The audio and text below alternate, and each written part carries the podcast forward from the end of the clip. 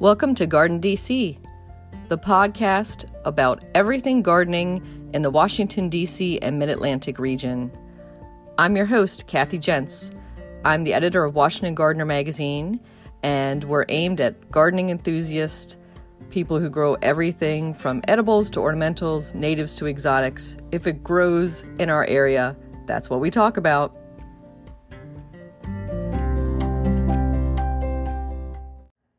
Welcome to episode 157 of the Garden DC podcast. In this episode, we chat with herbalist Susan Belsinger all about growing ginger and turmeric.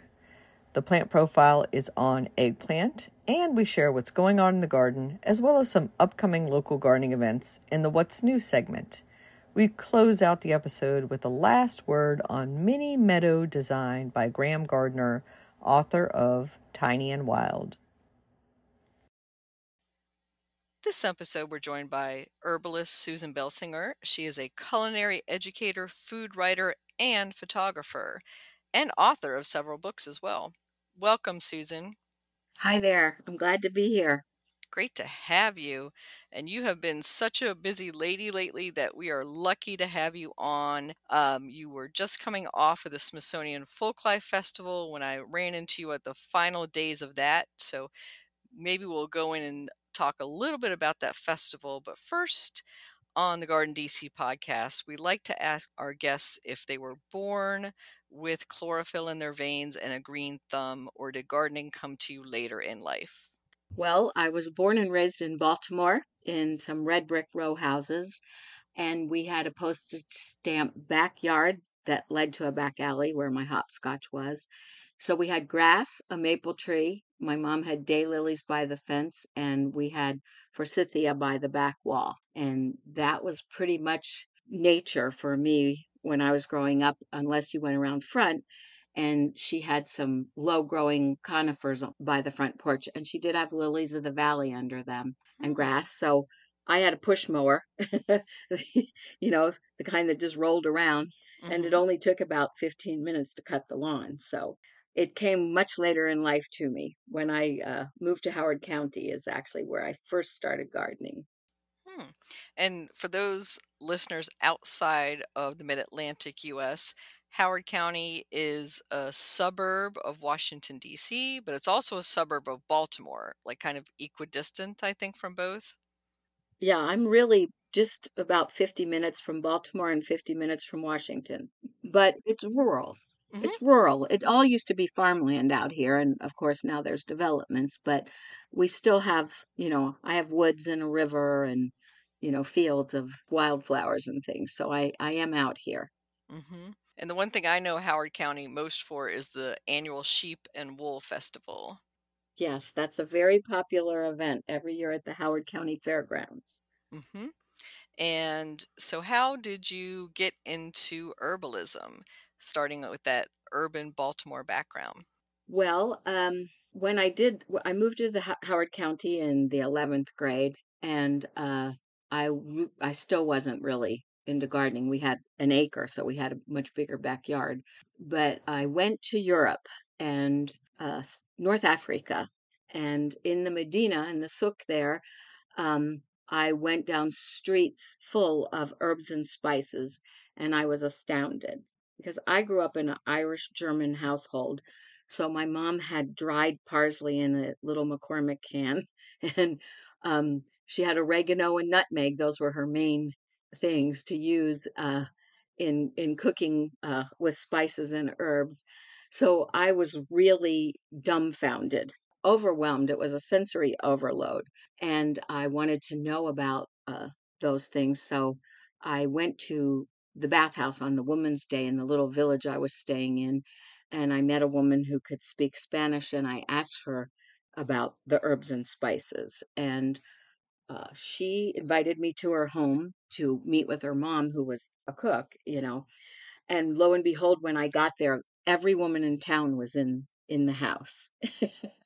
So they sort of took me under their wing, and anytime they cooked something special, they invited me over to watch. And that's where I started. I bought a notebook and I started writing recipes with herbs and spices. So then from there, I went to Italy and um, I ended up living on a biodynamic farm there for about a year, and we grew everything. And going up the mountain, it was lined with bay trees that were 30 feet tall, you know, and we had rosemary hedges and sage, and they grew basil. They were totally self-sufficient. Wow. That was like an extraordinary life-changing experience for me to learn how to grow things and live with season, you know, because we can buy anything we want year round here in the grocery store, but Mhm. in Europe, you really eat by the seasons. Hmm. So that was the early 70s. Uh, so I've been doing this now for 50 years, um, writing recipes, growing herbs, and uh, you know, it's a way of life for me. Mm. That immersion must have been so wonderful. And what part of Italy was that in? Um, I was 14 kilometers outside of Florence in the Tuscan Hills. Wow. Paradise. Mhm. Yeah. So you're back in Howard County when you came back to the US, and hmm did you start, um, writing and teaching about herbs right away, or how did you make that transition of being an educator about herbs? So, uh, when I lived in Italy, I met a woman there who was from California named Carolyn Dille, and Carolyn and I hit it off. And uh, so we cooked and gardened a lot together when we were over there. And when we were both returning to the United States after over a year there, uh, we decided that we wanted to educate Americans about herbs. And we didn't quite know how to go about it. Um, but I went out to California and we wrote an article on parsley. We made 12 recipes with parsley and took photographs that were not professional at all. And um, back then, there were two cooking magazines there was Gourmet and Bon Appetit. And we sent off a, a letter with all the recipes and all the photos, which is not something you would do nowadays. Uh, and we said, um, we want to teach Americans about cooking with fresh herbs. So Bon Appetit wrote back and said they weren't interested, and Gourmet wrote back. Uh, they actually called us and said we are interested. However, you know this is just parsley. We need to see a few other herbs. And so we were growing basil, and it was spring in California. So we went and got a, I mean, they didn't have herbs in the grocery store. So we went to the the big market, the warehouse market, and we got a, a whole crate of dill. And so we quick made some recipes and sent them and it was totally beginner's luck that Gourmet decided to publish us for a whole year, and it was called A Calendar of Herbs. And we wrote it in 1979, and they published an Herb of the Month for the year um, for 1980.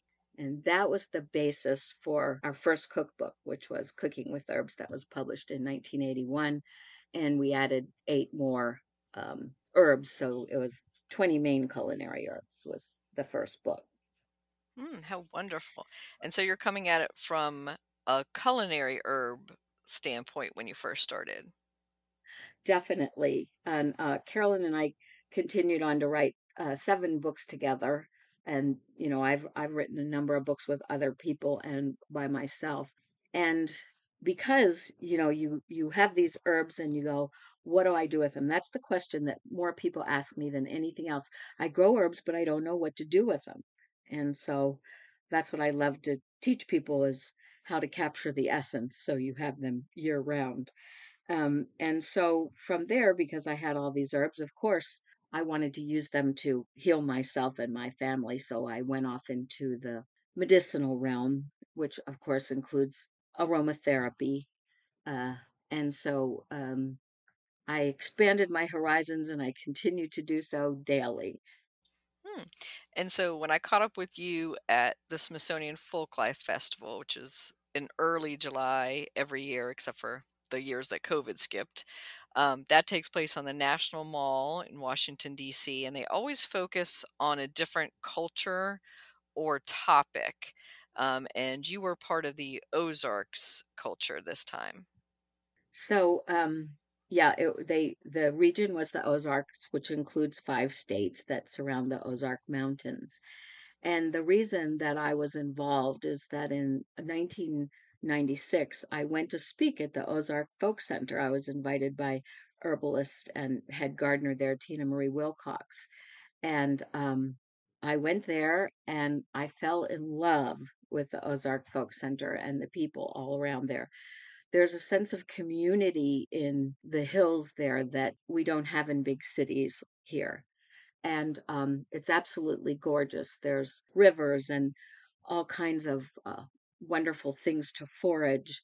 And so I've been going to the Ozarks every year since, and I teach folk school there twice a year and um, I do medicinal herb seminars and uh, foraging hikes into the wilderness, and so I have dear friends. It's it's my second home there, and I was sort of a liaison for uh, the Ozarks, living in outside of DC. Um, we probably dug about uh, half the plants in the teaching and vegetable garden from my property here and potted them up uh, back in March and April. And then, uh, you know, when the poke was only a foot high, you know, and and we dug everything up from dandelions to plantain and violets. We dug weeds because we wanted to show them those things too. And then um, we took a truckload to the Smithsonian facility, and they kept those things alive and, you know, planted them up into bigger pots as the season went on, so that the poke was six feet tall and it had berries and blooms on it for the teaching garden, which was really fun that we could work it out. Mhm. Yeah, it was quite impressive. The the garden is a temporary one and it's in, you know, one of the worst weeks as far as heat and humidity. Um, to be out on the National Mall and you're out there kind of in the open, a little bit under some of the side trees, right? And you have some tents for protection, but otherwise you're kind of just out there. And so are the plants. Yes, and it was it was really, really hot. It was like hot soup, and then we did get evacuated to museums a number of times when there were rainstorms. So Mhm. the plants, um, when we got there, the vegetable garden was a platform, and then they built the sides. And so we put everything in pots to make it look like a garden, and then raised it up on a lot of straw um, so that they would be the height of the garden. And then uh, we were fortunate to get a lot of Zoo Doo, uh, which had great elephant balls in it. Um, it was really uh, fun to have that because elephants, if you think about it, they have a a poop that looks like deer poop or rabbit poop, only much bigger. Mm.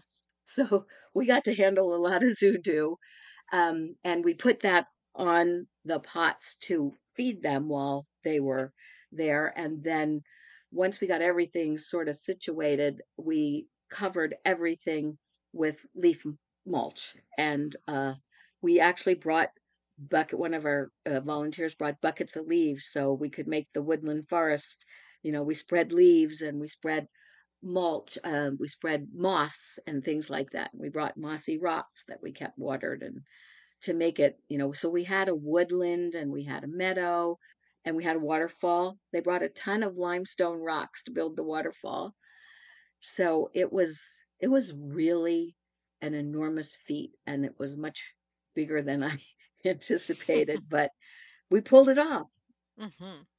Yeah, I enjoyed that, especially the waterfall. I thought that was very evocative of a mountain stream. So that kind of placed you there in the Ozarks and it kind of made the a placemaking element that was really nice there. Um, so how was the interaction with the general public there? Did they ask a lot about your herbs or culinary or medicinal uses? So people, uh, you know, I would ask people, the visitors, where they were from, and they would ask me, you know, where I was from, where I lived, and everyone was always surprised that I, you know, because it was an Ozark event, that I was from Maryland. So I talked to them a lot about how here we are up in Maryland, D.C. area, and if you go really south and then some bit west, once you get down there Arkansas, where I go, is a thousand miles away, but we're both zone seven.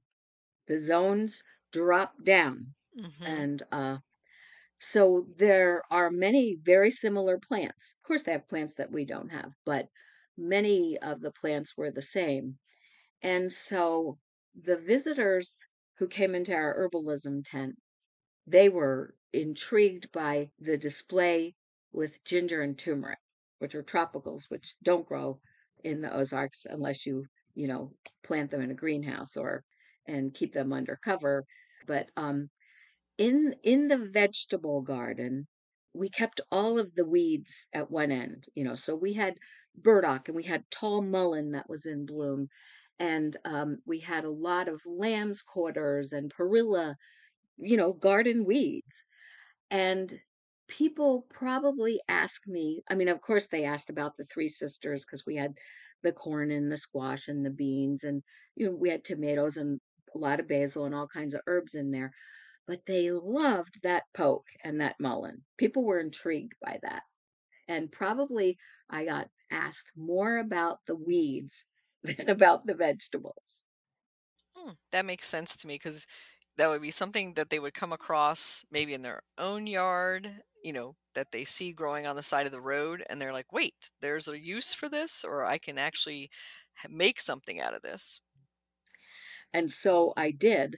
Um, one of the programs I did was called uh, Garden Sass, Goodness Gracious, Great Gobs of Greens. And so I harvested the greens, you know, and the lamb's quarters and the violet leaves and and um and we also uh used collard greens because of course collard greens are the most famous green in the South. But I put a lot of the foraged herbs in with them and uh wilted them down with, you know, onions and garlic and um, some olive oil and some hot red pepper vinegars we sprinkled on it. That was one of the cooking dems that I did because it was great to be able to go to the garden and be able to harvest things and show people on stage. And, you know, we were out in the garden when we weren't on uh, the teaching stage and showing people how to harvest things and telling them what they taste like and, you know, how to safely identify your wild weeds. And so, because a lot of those plants were dug from your garden this spring, did those go back to your garden, or what happened to them after the festival? So, um, I took a lot of the vegetables back. I sent things like the burdock, the nettles, and uh, some plants back on the truck to Arkansas for folks who didn't have those in their yard. Uh, the gardeners from the Smithsonian came and got, there were like 20 or 30 jewelweed plants because they wanted to put it near uh, in a damp water feature that they had on the mall. And so I did leave behind things like the plantain and the dandelions because I have plenty of them and, uh, so we did leave things and volunteers were in invited to come and take plants and invite their, you know, their garden club friends or their whomever who might want plants. So I'm hoping they went to a good home. But no, I did not bring home that big old poke because I would have had to dug a really big hole and I got poke all around. So, uh, maybe it maybe it went to a good home and maybe it became compost. I'm not hmm sure. Probably. So let's talk a little bit about your home garden and what you grow. So I'm imagining that you're growing a lot for the classes you're giving. Yeah, um, I have a, a the gar vegetable garden's about a hundred foot by a hundred foot, and um, so I have, you know, uh, of course, I have a row of tomatoes because I can't live all summer without tomato. I make a tomato sandwich every day in the summer. I I love tomato sandwiches, um, hmm and I have a row of hot peppers, and in in the spring, you know, I start with a row, a couple rows of salad greens, and actually, right now, my kale is I cut it back earlier in the season, so it's flourishing again. Um, and I have a row of potatoes and a row of onions and a row of garlic, you know, so uh, I have all the typical things, and then I have a really big row with all of the cucurbits in it, you know, so I have a huge climbing cage that has about eight cucumbers on it, and and that row has zucchini and yellow squash and winter squash uh, and watermelons. So uh, I I put my annual herbs like basil and dill. The parsley's out there, even though that's a biennial. I I put my cilantro. Uh, so the the green growing annual herbs are out in the vegetable garden, growing in the loamy soil. you know, having had this garden for 40 years, and of course it was woods, and then that was cleared off, and then it was clay. Hmm. So we've been working this soil for many, many years. So it's lovely. It's it's very nice soil. We, you know, feed it every year, um, and uh, it's it's a good rich soil.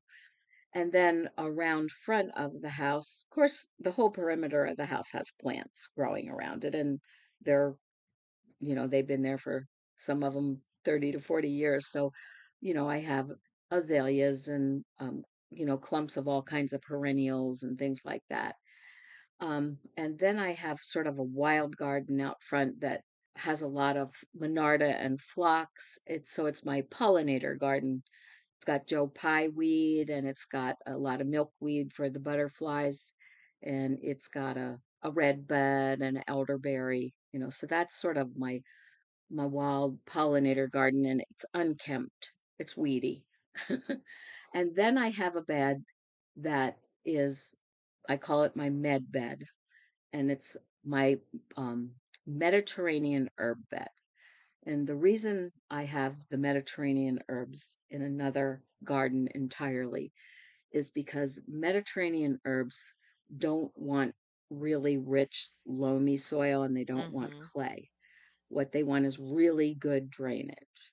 So that bed has rock phosphate, it has granite, it has potash, it's got sand, um, it's got a lot of chicken grit, you know, which is calcium from oyster shells. Uh, it's got lava rock and it's got stones. And it gives me the sharp drainage that the woody perennials like uh, sage, rosemary, thyme, lavender, savory, those plants need and want. Those plants are not going to do well in loam and they're not going to do, you know, it, well in clay. So you've got to give them what they want, and that's sharp drainage and they get hot sun. So um, they're pretty happy out there in that med bed. Excellent. So, this is probably a good time to transition to the topic of the hour, which is growing ginger and using it and all the wonderful things about it. So, I chose ginger of all the herbs we can discuss, Susan, because that's the one that most of my readers and listeners ask me about because they have such a hard time, but they want it.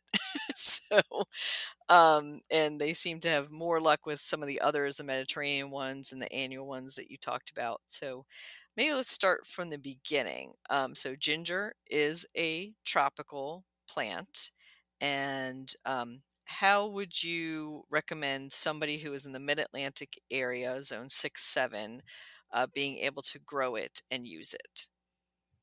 So um, I went out to visit my kids who live in Oregon and they have an organic farm and it's called Harbinger Farm. And uh, last year they grew um, a hundred foot row of ginger i- under cover. It was a hoop house, so they hmm rolled up the sides, but it did give it a little bit of shade from the really hot sun and or the rain. And I just happened to be there just about a month before the big ginger harvest. And so I was able to experience ginger plants where they had planted a finger of ginger. You know, the the whole big clump of ginger is referred to as a hand, and you break off a finger and plant it. And they were harvesting very large hands, and they were bright pink because fresh ginger is very different than what we buy in the grocery store with the dried brown skin. hmm You don't have to peel it. Um, it's juicy and moist, and it has a lot less of those fibrous hairs in it. Um, and it's it's something remarkable, and you don't get this ginger unless you grow it. So, I was just lucky that that happened the year before ginger was herb of the year. And so I came home and I planted fingers of ginger. You know, I did a whole flat in pots. And if you don't get your ginger from an organic grower, then, and you just buy ginger at the grocery store or the Asian market, it's often got a growth inhibitor sprayed on it so it doesn't sprout.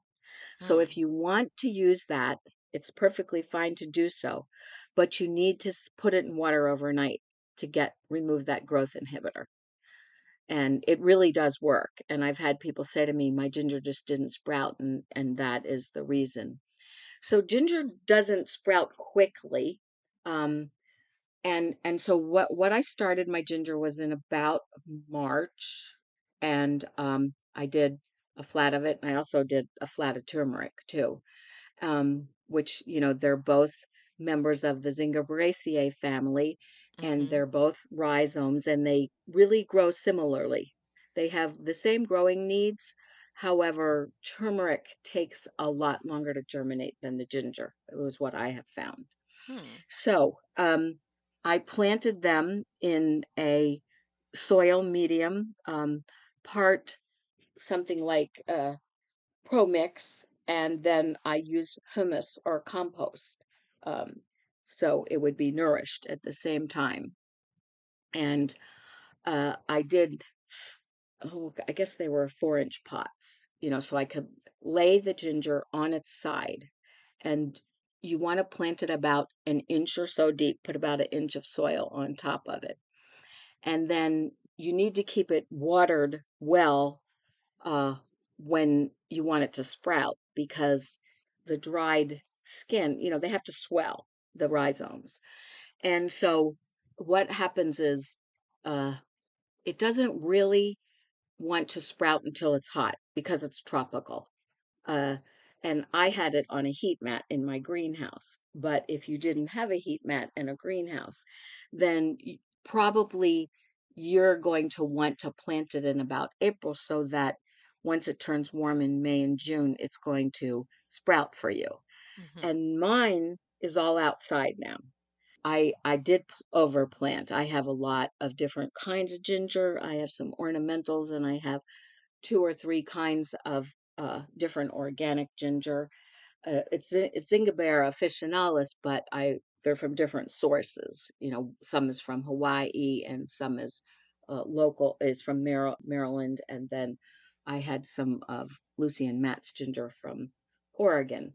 And so once it sprouts, it grows quickly then, and you get a green stem, you know, with leaves. Turmeric leaves are bigger than ginger ones. And what you have to do is you have to, because it's growing, you have to pot, go up to the next size pot and even a third size pot during the growing season, unless you put it in the garden. So mine, I would say I planted about 70% of my ginger out in the garden because I'm going to get bigger hands because it's in free soil rather than being in a pot where it can only get as as big as the pot, so to speak. I call um, anything, whether it's an herb or ginger or turmeric growing in a pot, that I'm growing it in captivity because indeed I am. mhm. Um, so they don't get as big in pots, but don't be discouraged if that's all you have. Grow it in pots for certain, because one finger is going to be a hand by the end of the growing season. So the life uh, for a ginger uh, rhizome is about nine to 10 months, because once it gets cold and your foliage starts to turn yellow, which is inevitable because it's tropical, it turns yellow and sort of flops over. Think of what garlic does. You know, it turns yellow when it's ripe. Um, then it's time to lift the ginger. And what I do then is I lift it and um, I process it. I do everything from making homemade pickled ginger, which is such a divine thing to have on hand, and I do that by the quart load. Um, I freeze it. I make ginger syrup. I slice it and dry it in my dehydrator so I can grind it.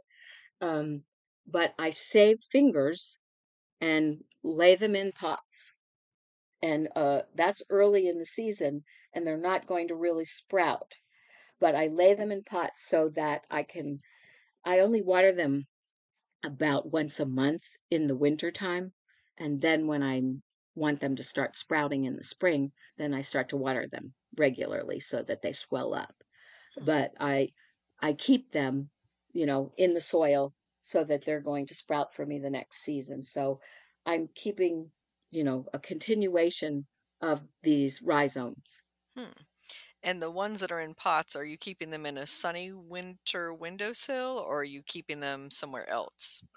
So I am keeping them in my greenhouse, and my greenhouse is the south side of my house. Um, and we heat, it's a passive solar house, and we heat by wood. So in the wintertime, the greenhouse can easily be 45 degrees. It's not Mm. heated. hmm Um, and so they're they're not going to sprout at that. You know, they're going to sit there.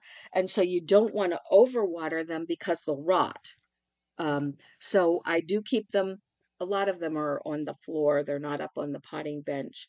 And then when it's starting to get spring and the sun is shining, then I'm gonna lift them up, put them on the potting bench and start watering them. Hmm. And yeah, I've seen some local farmers who are starting to grow ginger and turmeric, and they're doing the same thing that your son was doing, which is having them in hoop houses, which just have basically the shade cloth above, planting them directly in the soil in rows, and then I guess harvesting towards the end of maybe September, October, that period, and then harvesting maybe a few a few from the market as they go. Um, and then I'm imagining they're not letting them winter over in that hoop house. They're gonna pull all the rest.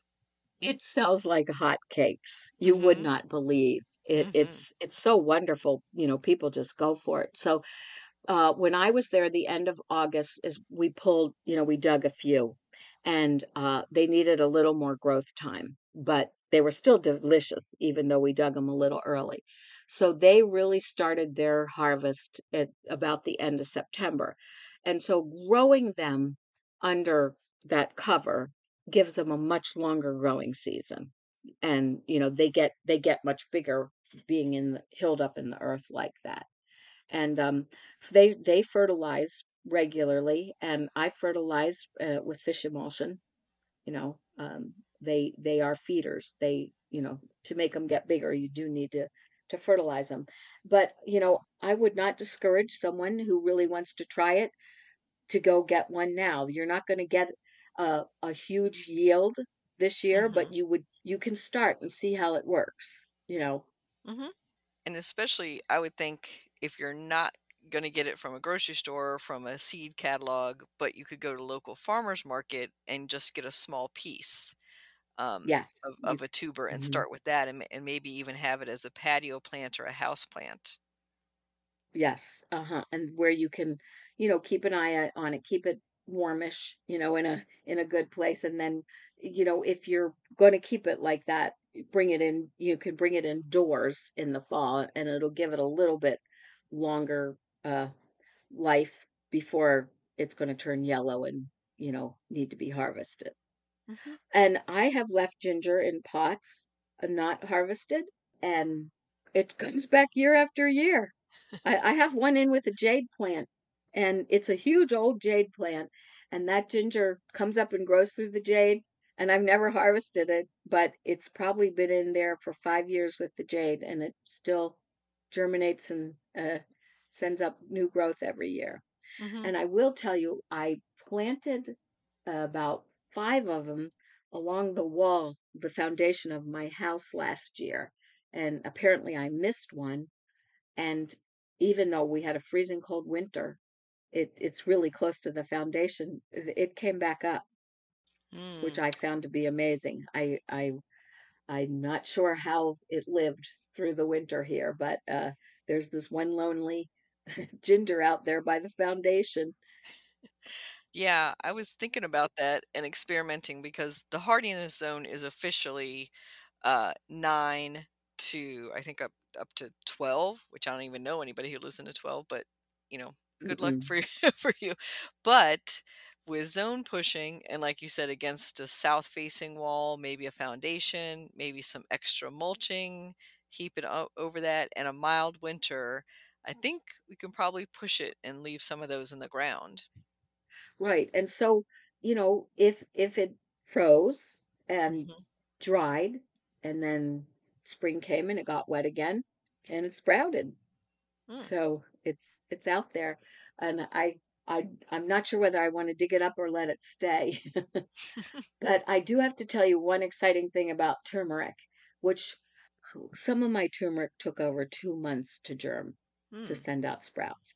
And I was getting ready to uh, write to the the grower and say, "Hey, you gave me bad turmeric," but it one of them sprouted, and then I was like, "Yes."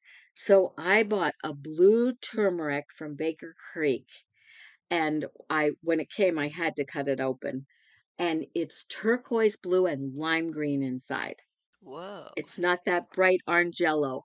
Mhm. And, um, those th I bought a pound, which was $45, which is a lot of money for a pound of turmeric, and I split it with a a friend of mine, and so I probably got 9 or 10 pots with the fingers that I had, and and it took, you know, over 2 months to germinate, but now the leaves that they've sent up, which are very big, they're green, and the whole center of them are dark royal purple.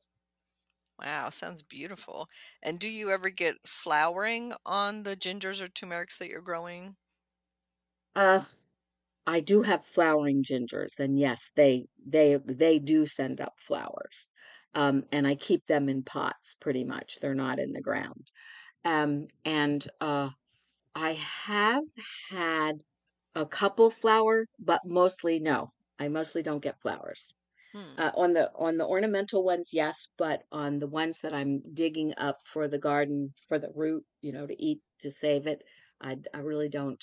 I haven't really gotten flowers on them. Hmm. Yeah, because I was wondering, you know, you're eating the ginger root, but whether other parts of the plant, the leaves and the flowers were also edible. Um, the leaves really aren't used uh, too much, although I do a, a a ginger syrup. I have a ginger elixir that is quite divine, and you can mix that with sparkling water and make a mocktail, or you know, add rum or whatever and make a cocktail.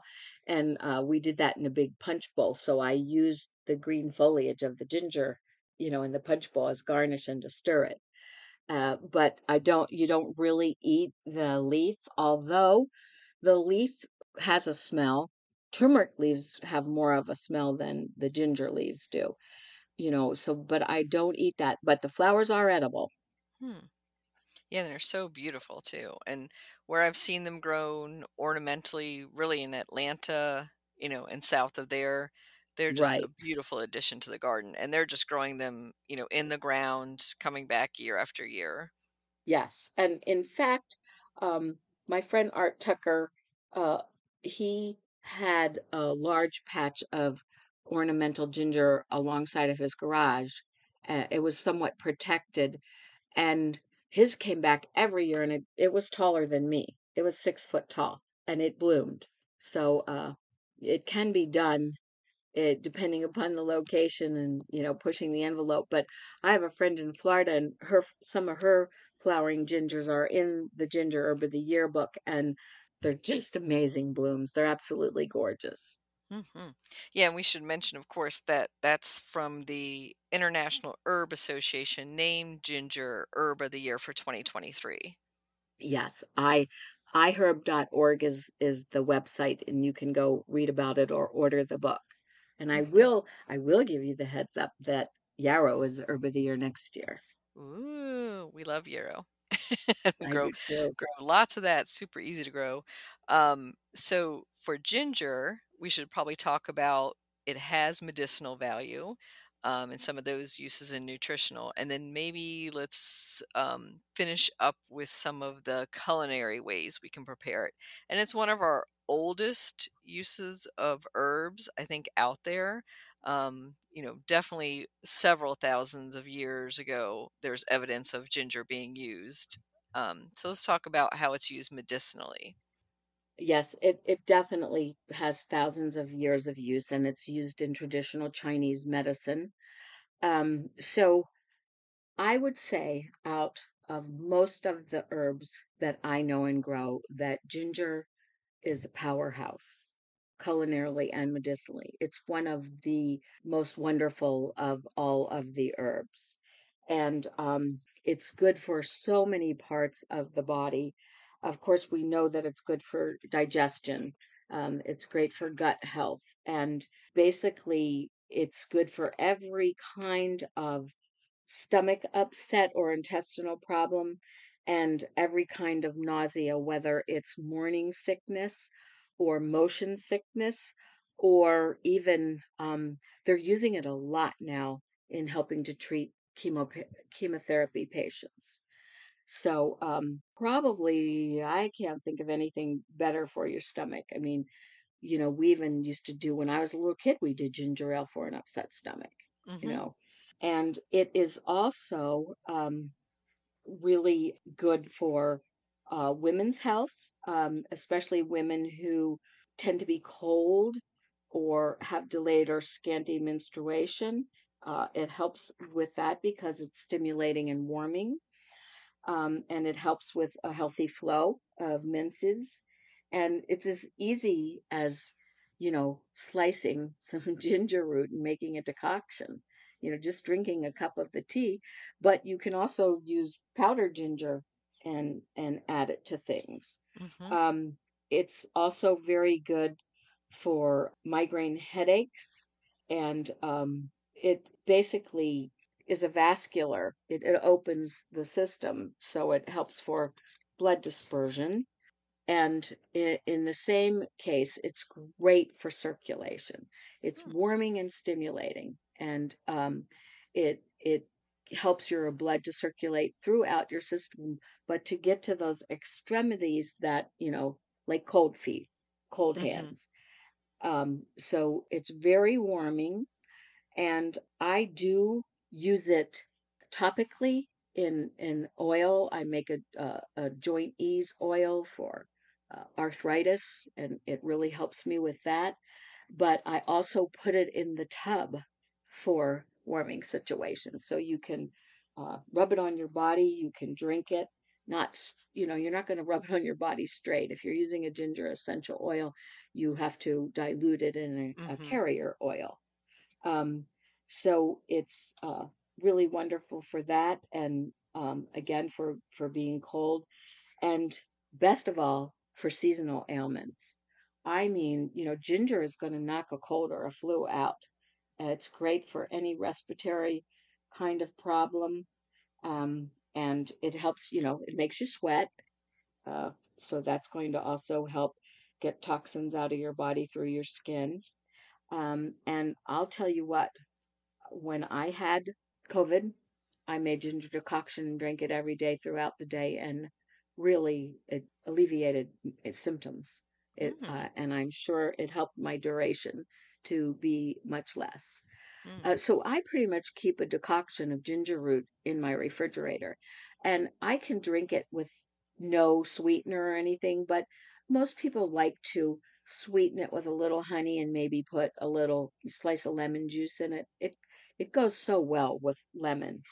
Um, but you know, I'm working on inflammation in my body uh, because I do have arthritis, and taking that ginger decoction and using it in an oil on my joints and putting it in the tub. I, I love to take baths, has alleviated my symptoms enormously. Yeah, it's wonderful to hear. And I was going to say, I'm glad you mentioned sweetening it because I love candied ginger, especially for motion Mm, sickness. Like if I'm going to be on hmm a long flight, I'll always bring some of that. I'll get that usually at an Asian market um, and have that in my pocket to bring along. Or those uh, now ginger candies they have in the little Right. wrappers. Those those work well too. Yes, I always carry them on an airplane or on a car trip. They're they're wonderful. And uh, I also I make elderberry shrub and elderberry syrup because it's an immunostimulant, but I've been adding ginger root to those. Hmm. So I'm getting the double whammy of of uh, good health for flus, you know, the winter season, sore throats. And to be honest, um, one of the the singers at uh, the uh, Folklife Festival lost his voice, and they came to me and they said, "What can we do?" So I gave him the shrub with uh, the ginger and the elderberry, and I added a little of my hot pepper shrub. I make a Fatalii shrub. So a shrub is, you know, made from apple cider vinegar and honey. And uh, they came back the next day and said, he needs more. But he was able to go on stage and sing. And Good. then I started having people lining up in the morning saying, oh, you know, the smoke in DC made my asthma act up. And oh, I've got a toothache. And I'm like, wait, I'm not the village herbalist. But, you know, um, I had all those things in, you know, for show and tell in the tent. And um, so they work. These things Mhm. work, you know. I I just think that I'm dependent on ginger as a medicine. Mhm. I'm I use it a lot. And I Mhm. really am dependent on ginger as a food. Um, you know, so I I cook with it in savory and sweet dishes, and I I drink a a lot of it, and I make a ginger syrup. Um, and that uh, ginger syrup I add a vanilla bean to mellow it out, so it's really turns into an elixir and some lemon or lime, and it it makes the most divine ginger ale that you you ever Mm. wanna drink. Sounds good. So I keep that in the refrigerator, and I keep it in the freezer.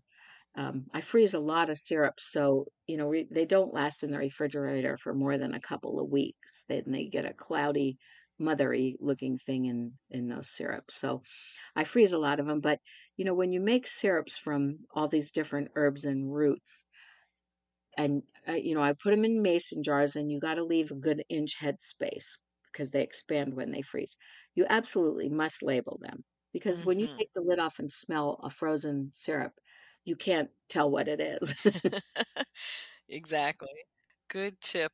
And yeah, I think that's so wonderful is that and then you pointed out that ginger is both a great uh, culinary herb for both savory and sweet. And of course, everybody's familiar at Christmas time um, and the holidays with use of gingerbread. And sometimes we don't even equate the ginger root itself with gingerbread. I think it's like so disassociated sometimes from people because they just get their ginger you know, from a little spice jar in the spice aisle at the at the grocery store.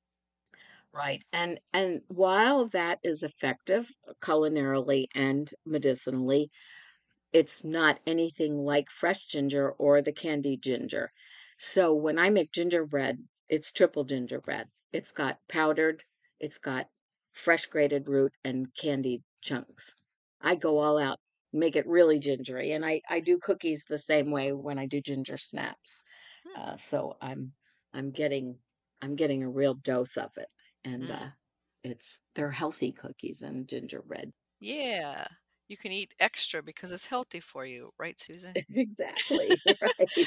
And I think the same way about ginger beer and ginger ale. I'm a big fan of ginger beer, um, which is basically a stronger version of ginger ale. And sometimes people will have it as a fermented drink as well, another step further in ginger beer.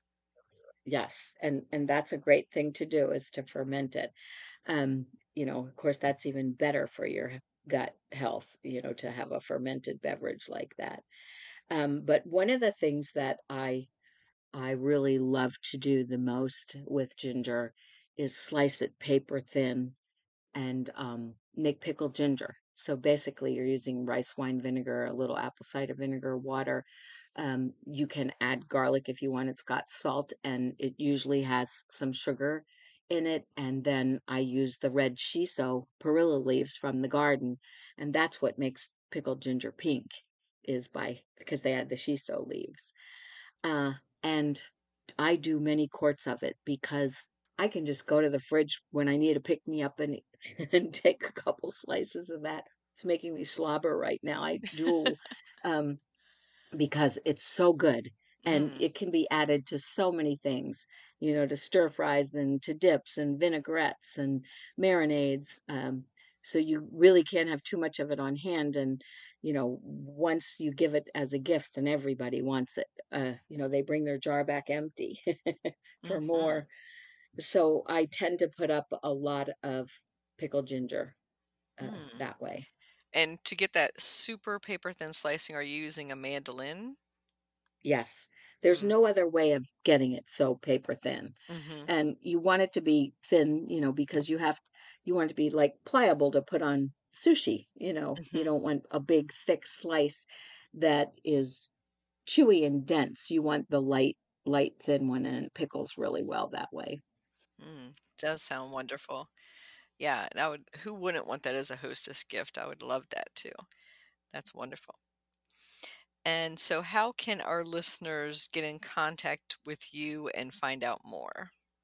Well, my website is www.susanbelsinger.com. Um, and I do social media. Uh, I'm on Facebook under Susan Belsinger. I post when I'm getting ready to do events somewhere. Um, I don't just post regularly on there. I Mhm. probably post more on Instagram. And my Instagram is uh, name is Cooking with Herbs, and there's no G on cooking. Cooking with herbs. And we should also point out that Belsinger has one L. So B E L S I N G E R. And we'll have a link to that in the episode show notes as well. And I, I found your uh, ginger syrup award winning recipe that's also on your website, and we'll we'll link to that as well. Okay, great. Uh, I'm happy to share that. Everybody should be able to make that. You should all do it as soon as possible. It's it's great to drink as a mocktail, but I I totally love it with a shot of rum and this fizzy water, and it makes a great cocktail. The slice of lime, is lovely and refreshing. Um, and then, of course, it's going to be delicious on any fruit. I was laying in bed last night thinking about ginger and peaches, and mm, uh, it would be it would be lovely a little of that syrup on there. And I've been experimenting lately. I infused a few pieces of ginger root in whipping cream and strained it out and added some maple syrup. And oh my gosh, you put that on your peaches or your gingerbread. It's it's like it's very delicious. You'll have to mm. try it. Wow, sounds like a perfect summer refreshment, especially that uh, little cocktail infusion there. Mhm. Yes, Mm, it's it's good. And there's, you know, there's so many ways to use it. I'm, you know, I just love to put ginger with um miso or tamari soy sauce and a little rice wine vinegar and mirin and you've got a marinade or you've got It's so divine. That's so simple. All you do is mash up some cucumbers and slice them and put that over them with a little grated ginger. And ah, it's a divine, very quick, you know, summer vegetable. mm, And uh, it just goes very well in in stir fries and things like that too. mhm. And thank you so much, Susan, for sharing all about growing ginger and its many culinary uses. You're welcome, Kathy. I, it was a pleasure, and I'll come back again if you want. Definitely. I think when you talked about that elderberry syrup, that made me remember how much I love elderberries, and we'll definitely have you back on to talk about those. Okie doke. Mom deserves the best, and there's no better place to shop for Mother's Day than Whole Foods Market. They're your destination for unbeatable savings, from premium gifts to show-stopping flowers and irresistible desserts. Start by saving 33% with Prime on all body care and candles. Then get a 15-stem bunch of tulips for just $9.99 each with Prime. Round out Mom's menu with festive rosé, irresistible berry chantilly cake, and more special treats. Come celebrate Mother's Day at Whole Foods Market.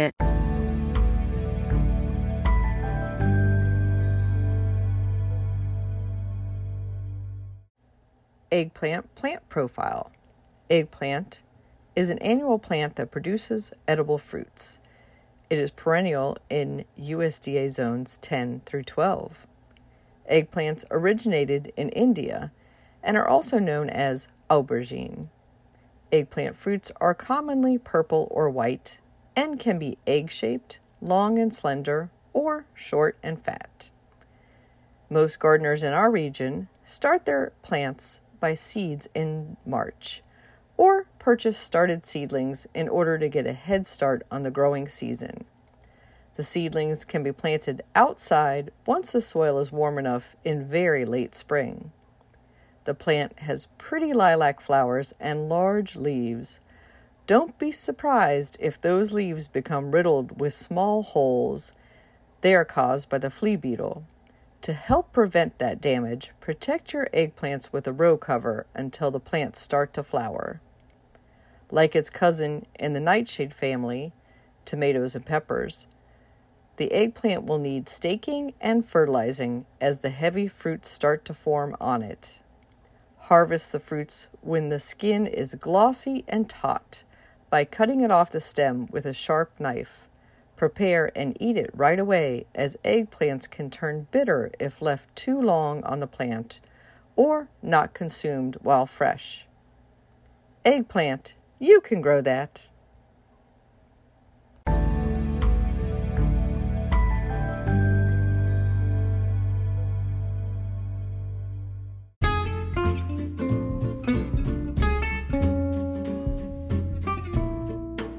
New this week? Well, over at the community garden plot, we have our first zucchini and first zinnia blooms.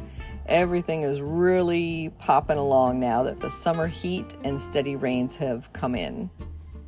At my home garden, the rudbeckia is blooming along with coneflower, and the first of the goldenrods are opening.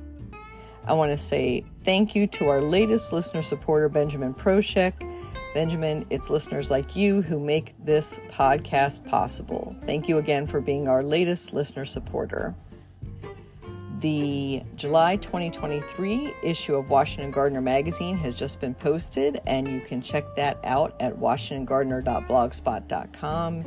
Inside, you'll find features including our bird column about how to attract ruby throated hummingbirds to your garden a day trip to Zinnia Restaurant, which many of you may have known as Mrs. K's Toll House. Our edible column is on heirloom cucumbers. Our insect column is on daylily thrips.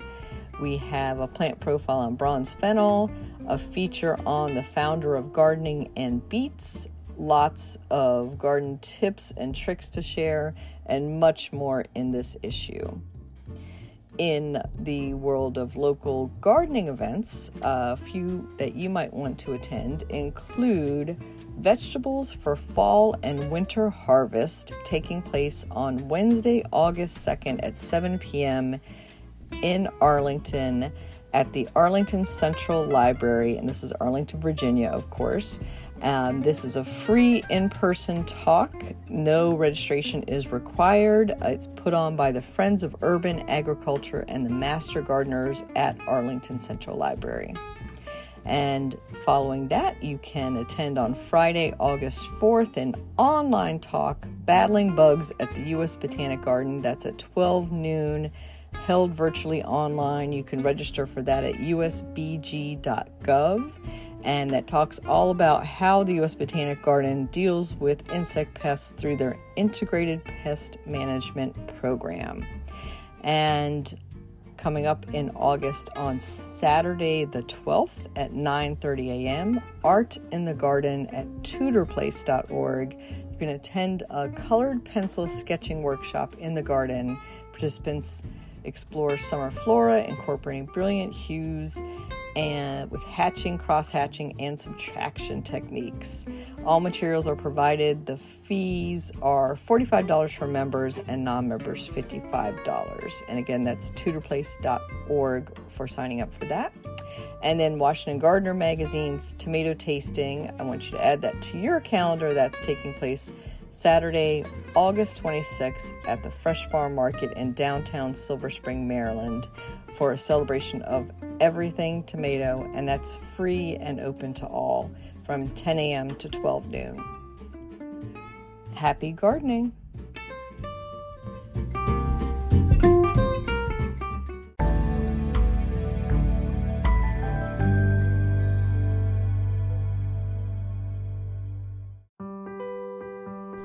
Get low maintenance alternative lawns with the new book Ground Cover Revolution by Kathy Jentz.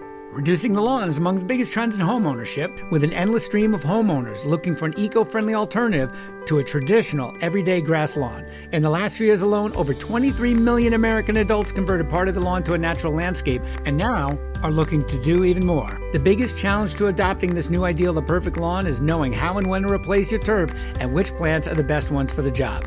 Ground Cover Revolution is here with all the answers you need. Included are 40 in depth profiles of plants that are perfect choices for replacing a grass lawn. There are options for sun, for shade, for dry and wet sites, and for various climates around the globe. There are choices that bloom, options that are evergreen, and selections that are deer resistant. Author Kathy Jentz has also included an incredibly useful chart that gives you all the details on each of the 40 choices for quick reference and to make your ground cover selection process even easier. Whether you want to replace the entire lawn or just reduce the amount of land dedicated to turf, Ground Cover Revolution will help you usher in a new and improved idea of what a beautiful lawn should be. Available at bookstores now and also at Quarto.com, where you can get 30% off using discount code GARDENING30.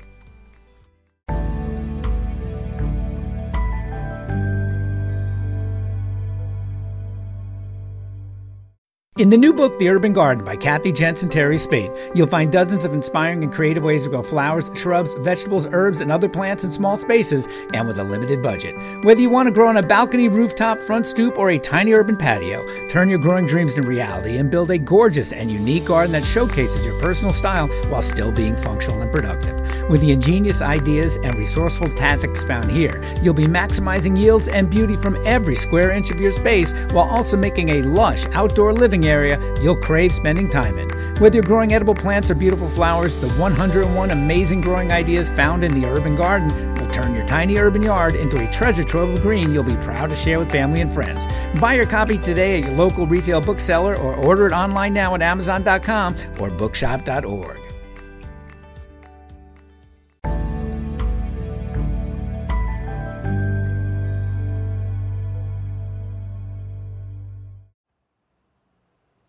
This is the last word on Mini Meadow Design by Graham Gardner, author of Tiny and Wild Build a Small Scale Meadow Anywhere. When the book came out, I found myself in Puerto Rico, looking for ways to integrate my 25 years of naturalistic landscape design in the United States with the microclimates and landscapes of the tropics. It has been a dream of mine to one day have a flower farm to provide organic, local, long lasting cut flowers. As I now have access to land on a friend's farm, I am beginning to integrate the techniques in the book to a boots on the ground project here in San Salvador, Caguas. First, I've begun to clear areas for test plots in full sun. I've weed whacked the existing pasture grasses to the ground, careful to leave clumps of desirable grasses and grass like plants. I've then added sailcloths to solarize the areas I intend to till Normally, I would not recommend disturbing the seed bank in the soil or soil structure. However, this farm used to have cattle. The soil is compacted and the pasture grasses have deep established roots. A one time till will loosen the top six inches and help me to remove the existing grasses and make room for new plants. I have also created plant lists using some of my favorite species from the final chapter of the book, as well as those species I have seen at other farms here growing successfully. I've also begun to collect seeds from plants on the property that I think will combine well in arrangements. These test plots will function as founder plots. I will collect the seeds of those species that perform well as I continue to expand the beds and increase the areas devoted to flower farming. I'm selecting species that I think will be successful in the hot, wet tropics. I'm locating these trial beds close to the house so that I can carefully observe how each species performs and be sure that none will present a problem of escaping and becoming invasive. I purchased small plants at the recent flower festival in Aibonito, as well as started seed trays from seeds here in Puerto Rico. Once the land has been prepared, I will combine these first species using techniques described in the book. One of the main approaches that differentiates this style from traditional horticulture or agriculture is the tight spacing and layering found in meadows. There can be 20 to 30 species in a square yard of native meadow. My planting strategy is to sort my plant list by height. I will then place each, each species, species scattered throughout the beds, starting with the tallest and working my way down to the shortest, until I have a dense, layered planting that looks spontaneous yet considered. I will then monitor for weeds and remove those species that are undesirable as the new plantings establish. I will also prune and edit the desirable species to help them weave together and create a diverse tapestry from which to harvest cut flowers. I'm keeping detailed notes on propagation techniques, germination, seed collection, and pollinator and insect observations.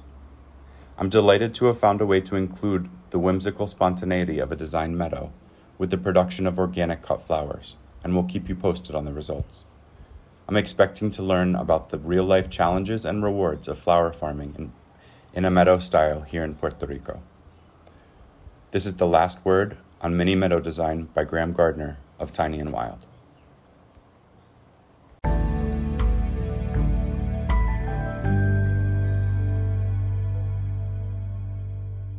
Hey, it's Ryan Reynolds, and I'm here with Keith, co star of my upcoming film, If, only in theaters, May 17th. Do you want to tell people the big news? All right, I'll do it. Sign up now and you'll get unlimited for $15 a month in six months of Paramount Plus Essential Plan on us. Mintmobile.com slash switch. Upfront payment of $45 equivalent to $15 per month. Unlimited over 40 gigabytes per month. Face lower speeds. Videos at 480p. Active Mint customers by 531.24 get six months of Paramount Plus Essential Plan. Auto renews after six months. Offer ends May 31st, 2024. Separate Paramount Plus registration required. Terms and conditions apply if rated PG.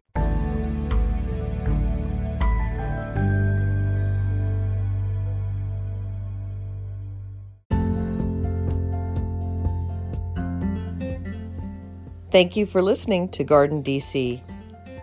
You can become a listener supporter by going to anchor.fm backslash Kathy dash jentz backslash support.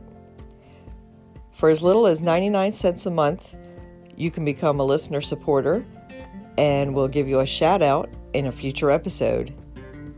Another way to support Garden DC is to go to WashingtonGardener.com and subscribe to Washington Gardener magazine.